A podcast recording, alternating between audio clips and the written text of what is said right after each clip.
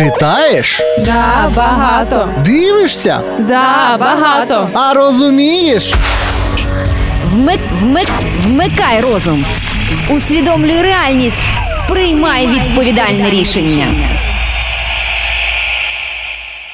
Продовжуємо знайомство з новообраними депутатами. В рамках спільного проєкту «Радіо Максимум Запоріжжя» та сайту «Інформ ЗП.UA» сьогодні запросили Романа Саху, народного депутата-мажоритарника від політичної партії «Слуга народу». Доброго дня, пане Романе. Добрий день. За умовами нашого проєкту ми нічого не повідомляємо з біографії новообраних народних депутатів і просимо вас розповісти. Саме про вас, напевно, найбільше писали під час передвиборчої агітації. І я так розумію, що виборці досі не знають, что с того правда, а что было фейком? Ну, на самом деле мы еще на этапе выборов попытались все расставить на свои места. Я дал несколько интервью, мы сняли своего рода программу «По мне», где я рассказал, да, кто я, что я, что правда из моей биографии, что неправда из моей биографии. Многие вещи, которые писали, они действительно были придуманы. В частности, вот наша дружба с господином Кальцевым. Я уже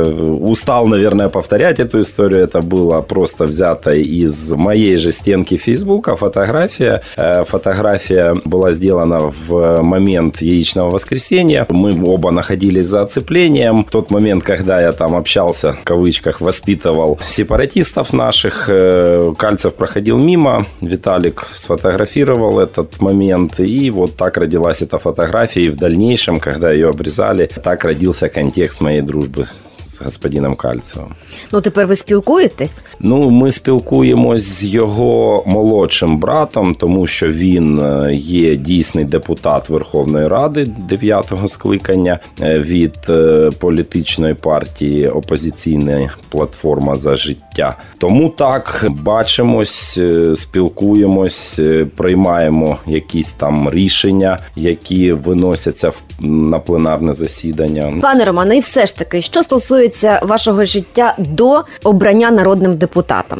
До этого я большую часть времени, профессиональная моя деятельность была связана с банками. 12 лет я посвятил именно этому сектору. Потом на каком-то этапе началась общественно-политическая деятельность. В основном она была связана с Майданом. 13-14, там, часть 15 года. Ну, когда я посмотрел, что не все развивается так, как я бы хотел и как хотели многие, я просто развернулся на 180 градусов и перестал принимать в этом участие. Просто когда на горизонте появился Зеленский, я поверил, я услышал то, что он декларировал, его программу, его видение. Очень мне тогда резануло сознание его фраза, что президентом должен быть просто порядочный человек. В принципе, вся власть должна состоять из таких людей. Поэтому я попытался сконтактировать с Зе-командой. Я вошел в Зе-команду. Дальше начались процессы, связанные с выбором президента. Первый, второй тур мы прошли. Я возглавлял Зе-офис в Запорожье. Ну и так дальше мы дошли до парламентских выборов, прошли парламентские выборы. Вот теперь я здесь в качестве депутата от нашей политической силы «Слуга народу». Тепер у вас уже є перший досвід роботи в пропрезидентській фракції у Верховній Раді. Чи є тиск президента на роботу народних депутатів і чи можете ви відстоювати свою власну позицію? Смотрите, у нас на самом деле все демократично, прозрачно и понятно. Да, есть фракция, есть какие-то, скажем, принципы, программа, видение президента, видение партии на те или иные вещи. И так как мы все депутаты, да, там независимо, списочники, мажоритарщики, мы все победили на этих выборах благодаря тому, что нашим лозунгом было словосочетание «Слуга народа», поэтому мы должны вот эти все вещи нести. То есть это наша идея, и мы должны ее придерживаться. Да, у нас есть заседание фракции, да, каждый волен на этом заседании высказывать свою думку, свое видение, свою позицию. Вы не могли б навести приклад? Да, які були найбільші спричання? Вот я вам могу навести пример именно по мне. Когда стоял вопрос, и было заседание фракции, когда стоял вопрос, допустим, допустим, по господину Авакову мы голосовали пакетно за состав кабинета министров. Президент попросил в зале, вот все находились, вся фракция находилась в зале, президент попросил поднять руки, кто против этой кандидатуры, я поднял руку. Но у нас есть определенная договоренность, то есть если большинство поддерживает это решение, то мы как фракция должны быть монолитны. Давайте поговоримо про комітет, який ви обрали. І, до речі, ви його самі обрали чи вас призначили? Над якими конкретними питаннями ви вже встигли попрацювати? Основна ідея і основний лозунг, да, ми должны были побороть коррупцию. Мы понимаем, что побороть коррупцию мы можем только тогда, когда мы максимально уберем человеческий фактор из процессов, которые связаны с какими-то государственными услугами. То бишь не будет создаваться специально какой-то вакуум, который надо заполнить, и люди готовы этот вакуум заполнить уже там, надав кому-то какое-то материальное вознаграждение. Поэтому вот эти все вещи можно сделать только если мы переведем общение с государством, уберем человеческий фактор, сделаем его максимально быстрым, максимально комфортным и максимально диджитализируем. То есть вот поэтому я сразу выбрал этот комитет, потому что я понимаю, что за этим будущее. Мы все хотим делать там техпаспорт, не выходя из дома на автомобиль за 15 минут. Мы хотим запрашивать справку о местожительстве за 15 минут. Все это реально, все это возможно, и вот мы хотим это сделать в стране. Конкретні питання ви вже якісь опрацьовували? Есть ряд вопросов, которые мы уже выносили в Раду. Это закон 1050, он был принят. Комитет принимал непосредственное участие в проведении этого закона. Много наработок, которые сейчас находятся в работе. Мы сейчас понимаем одно. У нас многоспектральная такая вот палитра. Почему? Потому что здесь завязаны многие процессы, начиная от того, что мы с вами имеем сегодня разношерстное покрытие на территории Украины. Ну, не секрет, ездим там с Киева в Запорожье, в другие города и видим, что, допустим, возле каких-то крупных областных центров мы имеем там этот звездок 4G, там в более там отдаленных местах 3G, а есть места, где мы вообще ничего не имеем. Поэтому невозможно сделать полноценную державу в смартфоне, если мы не будем поэтапно закрывать вот эти все нюансы. То есть мы должны обеспечить 100% покрытие на территории Украины для того, чтобы из любой точки страны человек мог воспользоваться этими функциями. Только тогда они будут иметь реальный смысл. Поэтому вот эта задача. Дальше. У нас создано довольно-таки большое количество всевозможных локальных баз, реестров. И зачастую люди не могут всю эту информацию связать воедино, это огромная проблема. А следовательно, из-за этого мы не можем получить качественный сервис. Потому что данные о нашей прописке находятся в одной базе, данные по нашему автомобилю в другой, о нашем рождении в третьей. Наша задача вот привести это к одному формату, сделать одинаковые требования для всех вот этих баз реестров, объединить и, в принципе, сделать то программное обеспечение, которое будет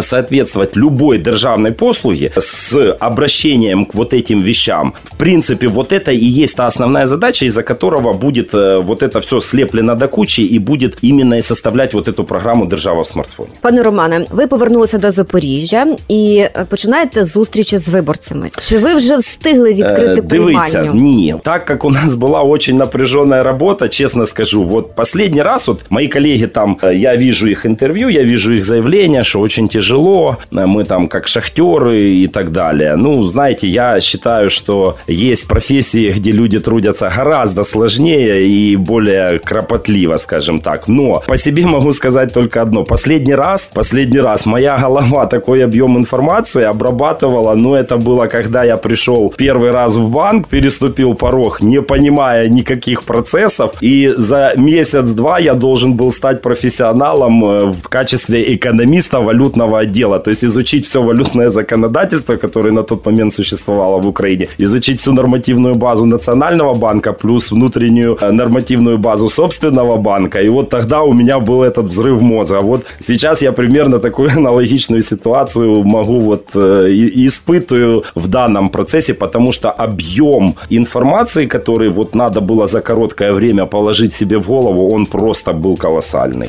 Тобто ви підтверджуєте, що все, що голосуєте, ви читаєте? Это мой принцип. Меня этому научил банк. Мои коллеги уже смеются, они говорят, мы лучше спросим у Ромы. Ну, я шучу, конечно. Но действительно так. Банк меня научил не подписывать ничего, чтобы я не прочитал. Поэтому я стараюсь максимально все изучать, максимально вникать в вопрос і пропускати через себе. Повертаючись до приймалень, коли ж вона з'явиться? Дивіться, ми дуже ретельно це питання підійшли до цього питання. Чому? Тому що у нас є ще дуже така важлива річ, як географічне розташування, так, мого округу. Це Дніпровські райони, це Заводські райони. Ми маємо з вами зараз велику проблему, яка називається Дніпрогес. Тому ми вирішили, що ми будемо відкривати дві приймальні. Як тільки я змог попасть сюди, я позавчора зустрівся з уважаємим мером Буряком. Ми дали йому запрос на те, щоб нам виділили два поміщення. Це одне поміщення попросив виділити в Дніпровському районі, второе поміщення попросив виділити в Заводському районі. В ближайшее время эти помещения нам будут выделены. Мы уже знаем, кто там будет работать, в каком графике будет работать. И в ближайшее время мы это все запустим, все это будет работать для того, чтобы людям было удобно. Тобто команда у вас уже є? Это вот та Зе-команда, это тот костяк, который зашел еще с первых выборов президента, с первого тура, и вот продолжает идти и сейчас со мной. Все ж таки про виборців. Що ви їм обіцяли, які першочергові проблеми ви зараз будете вирішувати свого району або міста? Да, мы вот только со встречи с губернатором специально встретились с мэром. Почему? Потому что я очень хотел понимать, знать, на какой стадии все это находится. В первую очередь меня интересовал Дніпрогес. Я получил на все свои вопросы ответы. Ответы не очень где-то были утешительными. Да, быстро сейчас закончатся уже вот эти все этапы работы. Но плотина находится на сегодняшний день не в очень хорошем состоянии техническом, поэтому покрытие поменяют. Есть ряд вопросов, которые требуют более глубокого ремонта, но это сейчас сделать невозможно по одной простой причине. Мы и так испытываем колоссальные неудобства из-за того, что она вот так вот сегментированно закрывается для того, чтобы возобновить. Если ее закрыть на капитальный ремонт, это будет коллапс. Поэтому решение только одно – это новый мост. Сегодня очень детально со всеми депутатами. Тут уже нету разницы, какую политическую силу мы представляем. Мы понимаем, что для того, чтобы этот мост у нас был, нам надо объединиться, нам надо сделать ряд каких-то действий для того, чтобы мы получили там определенные суммы из бюджета и начали планомерно идти к завершению этого строительства. Чтобы мы получили этот дополнительный мост, тогда можно говорить о разгрузке, тогда можно говорить о более качественном ремонте плотины. Почему? Потому что был задан вопрос Буряку, прямой вопрос. В любом случае мы не откроем полноценное движение. И он подтвердил, да, не откроем. Мы пустим туда только легковой транспорт, мы пустим туда только общественный транспорт. Все равно вот та транспортная артерия, которая соединяет, скажем так, всю Украину, да, ближайший объезд, это у нас только мосты города Днепропетровска, ну, Днепра. Поэтому все транспортные потоки, которые идут мимо нас, они все равно идут через наши мосты. Они будут блокированы до момента, пока эпицентр нагрузки на транспортную магистраль, то есть час пик, простыми словами, не будет спадать. И только после этого великовантажні автівки будуть допускатися до переїзду через мостовий перехід. Також було задане питання, але витримає цей міст, який є? На це він відповів, що так, витримає, тому що в нього дуже великий запас, тому що він розроблявся як залізничний міст, і ці навантаження для нього ще так, ну, можна сказати, дитячі. Про запорізькі мости ми дуже багато чули обіцянок, що вони нарешті будуть добудовані. Не ображайтеся. Все ж таки, чи є певний план дій? Коли і що буде зроблено? Да, сьогодні ми этот повністю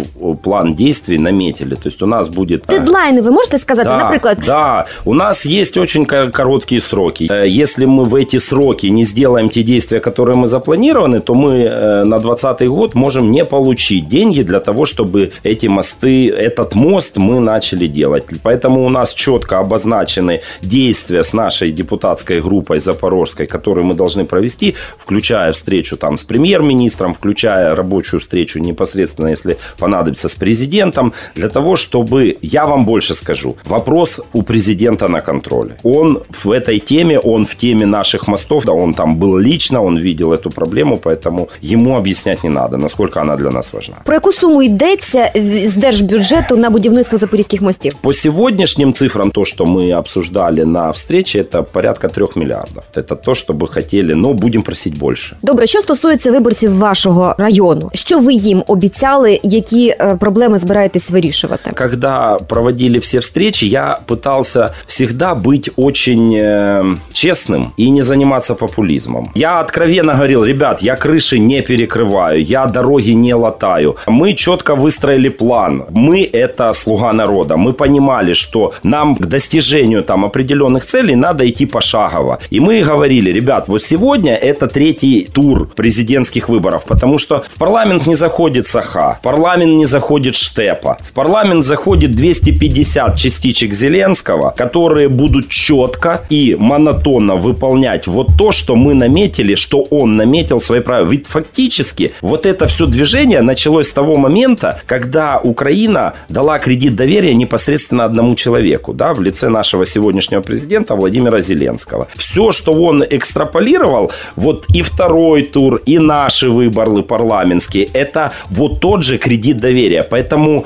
мы четко говорили: ребят, вот это третий тур, и мы идем туда для того, чтобы снять депутатскую неприкосновенность, чтобы вы понимали, что депутат — это простой человек, который живет с вами и ходит на одной и той же земле, ест те же продукты, живет по тем же законам. Дальше. Мы говорили, что мы вернем закон о незаконном обогащении. Он опять существует. Депутатская неприкосновенность снята. Следующим этапом мы четко заявляли: ребят, наша цель — это четвертый тур президентских выборов. Почему? Потому что мы понимали, что основной очаг, ну, назовем это так, зла, он на местах. Мы увидели колоссальное количество проблем, с которыми нам шли люди. Это те же крыши, это те же дороги внутридомовые, дворовые, масса коммунальных вопросов. Также была большой проблема — это взаимоотношения с вот этими вот компаниями, которые оказывают эти услуги. И мы понимали, что пока в уже местную власть, в городах, в областях, в территориальных громадах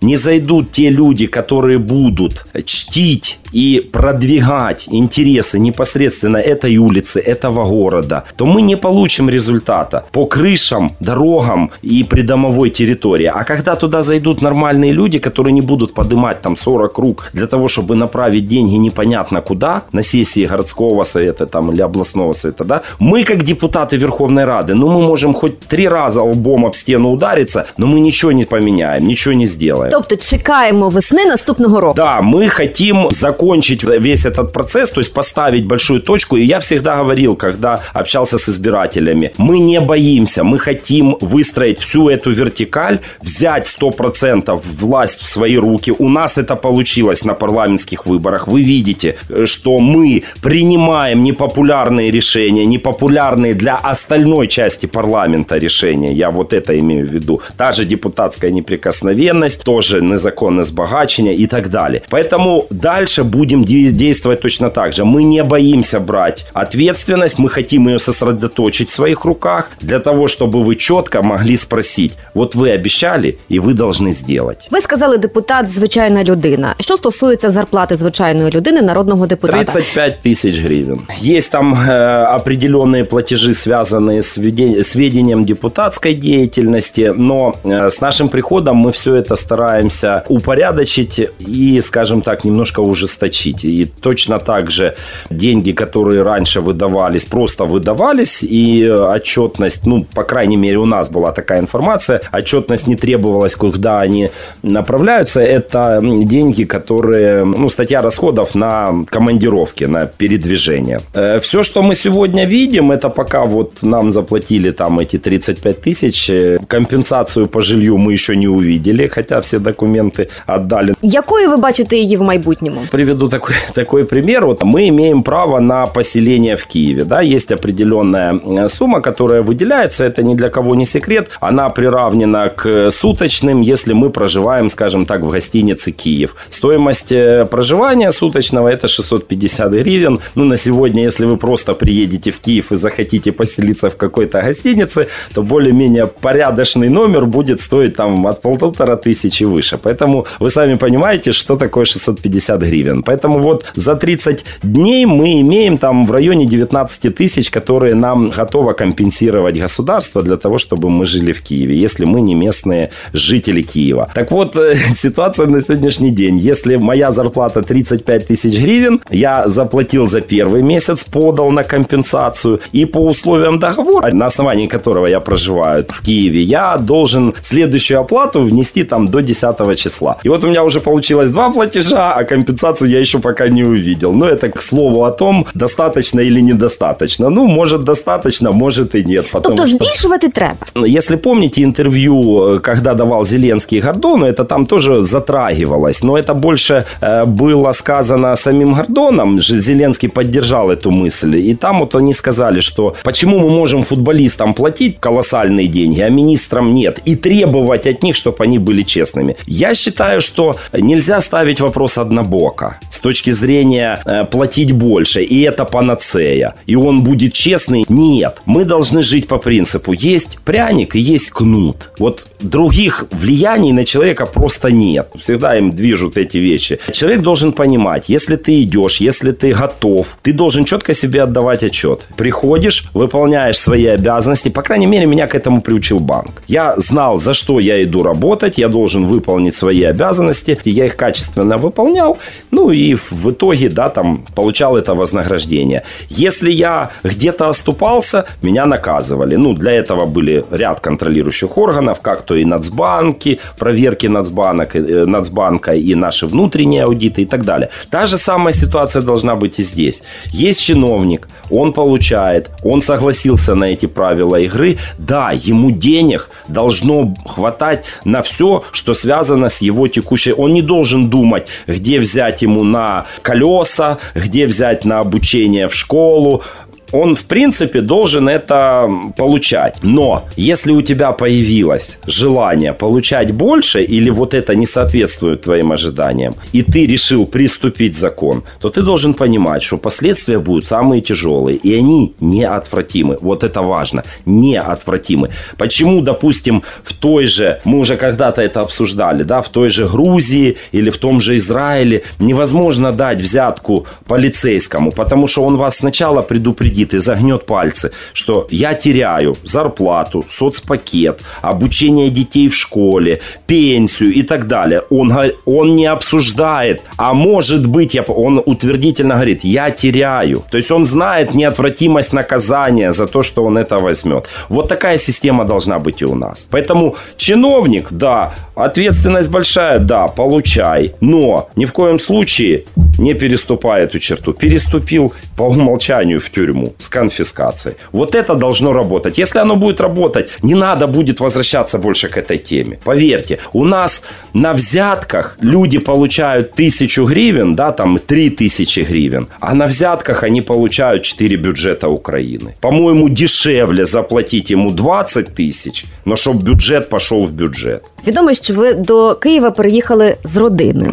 Чи вже вирішили побутові питання? В більшій степені, да, діти учаться, живем не на улице, поэтому, в принципе, я больше переживал даже не за собственные там бытовые условия, да, а я больше переживал за вот этот психологический момент, связанный со своим сыном. То есть, но на сегодняшний день могу сказать, что зря переживал. Почему? Потому что, допустим, когда он у меня ходил в школу здесь, он мне звонил и говорил: пап, когда ты меня заберешь в 12 там, часов дня? А сейчас он мне звонит и говорит: пап, это где-то в 4 часа дня, пап, а можно я еще часик останусь? То есть для меня это как бальзам на душу. Почему? Потому что я понимаю, что он принял эту ситуацию, у него все хорошо, ему нравится. Чи ви переглянули графік свого життя? Чи, можливо, раніше встаєте, пізніше лягаєте? Відмовляєте собі в чомусь? В принципе, график, наверное, нет. Он абсолютно практически такой же, как и здесь. Почему? Потому что, в принципе, ряд событий, ну, последний, по крайней мере, год, мы всегда шутили, что вот хорошо бы, если бы не было 48 часов. Так сейчас, в принципе, этот паритет и сохраняется, находясь в Киеве. Почему? Потому что, еще раз говорю, очень большой объем информации, который вот просто, ну, нужно время для того, чтобы просто прочесть и понять, о чем идет речь. Плюс еще работы в комитетах, общение с людьми, общение там с оппонирующими сторонами. Нам, как арбитрам, надо понять, что, ага, вот эти хотят хотят это, этим нужно это, надо все это сделать так, чтобы и эти были довольны, и эти развивались, положить это на бумагу и вынести в зал. Наприкінці задам вам, як і всім новообраним депутатам, хто тут був у студії, бліц-опитування. Україна член НАТО, так чи ні? Так. Ваша думка. Мовний закон залишити чи відмінити? Залишити. Прямі перемовини з ЛНР і ДНР, так чи ні? Прямі перемови? А хто це такі? Квоти на телебаченні і радіо залишити чи відмінити? Ой, ви знаєте, у мене на цей счет тільки позитив. Чому? Тому що, коли вот установились ці квоти, я для себе відкрив, допустим, таку групу, як «Без обмежень», «Каска». І ви знаєте, це вот тот толчок, який, мені кажется, розвив це все. Я думаю, що це тільки позитив, це должно бути. Земля продати чи залишити мораторій? Мораторій однозначно треба знімати. Чому? Тому що сьогодні це інструмент, який дає можливість существувати чорному ринку, назовемо це так, земельному, да, пусть він не говорить о каких-то прямых продажах, но давайте посмотрим правде в глаза. У нас есть помещики, которые эту землю берут в собственные руки, пользуются ей. При отсутствии прозрачного нормального рынка, те, кто реально владеет этой землей, ну, остается, как это говорят, шкарлупа от яиц, да. Но это не значит, что можно все. То есть сняли мораторий и можно все. Ни в коем случае. Вот многие понимают это просто, что вот сняли, завтра ее скупили. Нет. Там будет целое колоссальное количество предохранителей, запобіжників, які будуть дозволяти купувати цю землю тільки українцям або фірмам, які зареєстровані в Україні. Є. Ми навіть розглядаємо вопрос о том, щоб чітко фіксувати, хто бенефіціар останній, навіть якщо це юрлицо, для того, щоб розуміти, хто собственник, получается, конечной этой земли. Там очень много вопросов, включая общий портфель земельного владения. То есть это не голословно, вот завтра продали и нам набежали иностранцы и все скупили. Ни в коем случае. Ну, вы заспокоите. Конституция Украины залишити чи приписати? Смотрите, мы как парламентарии, мы понимаем механизм. Конституция – это конституция, это фундамент. Но мы же понимаем, что есть нормы, допустим, которые там либо устарели, либо, как у нас в Конституции было прописано, что мы идем в НАТО, да, там эта норма зафиксирована. Поэтому какие-то вещи мы туда можем довносить, но, опять же, мы понимаем, это должно делаться законно, это должно делаться в сессионном зале, и при этом должна быть конституційна більшість, 300 голосов на табло. Дострокові вибори місцеві, я зрозуміла, що ви за. Смотрите, тут же тоже вопрос очень такой неоднородный. Почему? Потому что по территориальному устройству мы сейчас имеем разношерстность. Да? Есть еще вот старое устройство, а есть уже новое, территориальные громады и так далее. Поэтому я так думаю, что мы будем все-таки стремиться привести все к единому знаменателю. Для чего? Для того, чтобы не возникали кривотолки, что где-то это законно, а где-то незаконно. Мы сделать должны общий знаменатель и провести эти выборы. Ну, по крайній мірі, підхід такий. Наприкінці ви можете звернутися до своїх виборців. У вас ще немає приймальні, ви ще не зустрічались з виборцями вже після того, як почали працювати у Верховній Раді. Я хотіла ще зазначити, що діджиталізація – це дуже добре. Але ж ви розумієте, що в смартфоні – це окрема частина населення, а є ще приймальні, куди прийдуть бабусі. Да. Ви можете до всіх звернутися. В ближайшее время ми этот недолік устраним. Прийомні будуть працювати. Да, у мене є чітко зафіксований графік роботи, як народ депутата. Теперь мы это свято чтим и этому придерживаемся. Этот график работы состоит из 3 периодов. То есть один период я работаю во время сессии как в сессионном зале, как депутат. Второй период, ну, допустим, там неделя-две, я работаю в комитетах. То есть мы обсуждаем то, что хотим вынести. И третий период – это обязательно работа на округе. Поэтому в следующем месяце этот период, эта неделя там у нас будет будет обязательно закреплена работа на округе. Я воплоти уже буду находиться в каждой приемной, то ли это будет Каховская, то ли это будет Лиза Чайкиной, ну, Заводский район. И обязательно мы всех примем, со всеми побеседуем. Но даже если меня там нет, это не значит, что приемная не работает. Там будут люди, мы всю эту информацию обнародуем, мы все телефоны контактные дадим. На сегодняшний день люди уже могут ко мне обращаться, если они заходят на сайт Верховной Рады, они видят мой контактный e-mail, адрес, это адрес Верховной Рады, Грушевского 5, спокойно отправлять мне эту переписку. Это даже более, ну знаете, есть поговорка, слово к делу не пришьешь. Когда пришел, порассказывал, а когда уже обратился человек с конкретным зверненням, с конкретной проблемой и четко понятно, что человеку надо, где нужна помощь, это гораздо быстрее все делается. Дякую. Це Роман Саха, народний депутат, мажоритарник від 75-го округу. Дякую. До зустрічі. Спасибо большое. До свидания. Читаєш? Да, багато. Дивишся? Да, багато. А розумієш? Вмикай розум. Усвідомлюй реальність. Приймай відповідальне рішення. Публікація серії матеріалів виконується за підтримки проєкту USAID у медіа, що реалізовується міжнародною організацією Інтерньюз.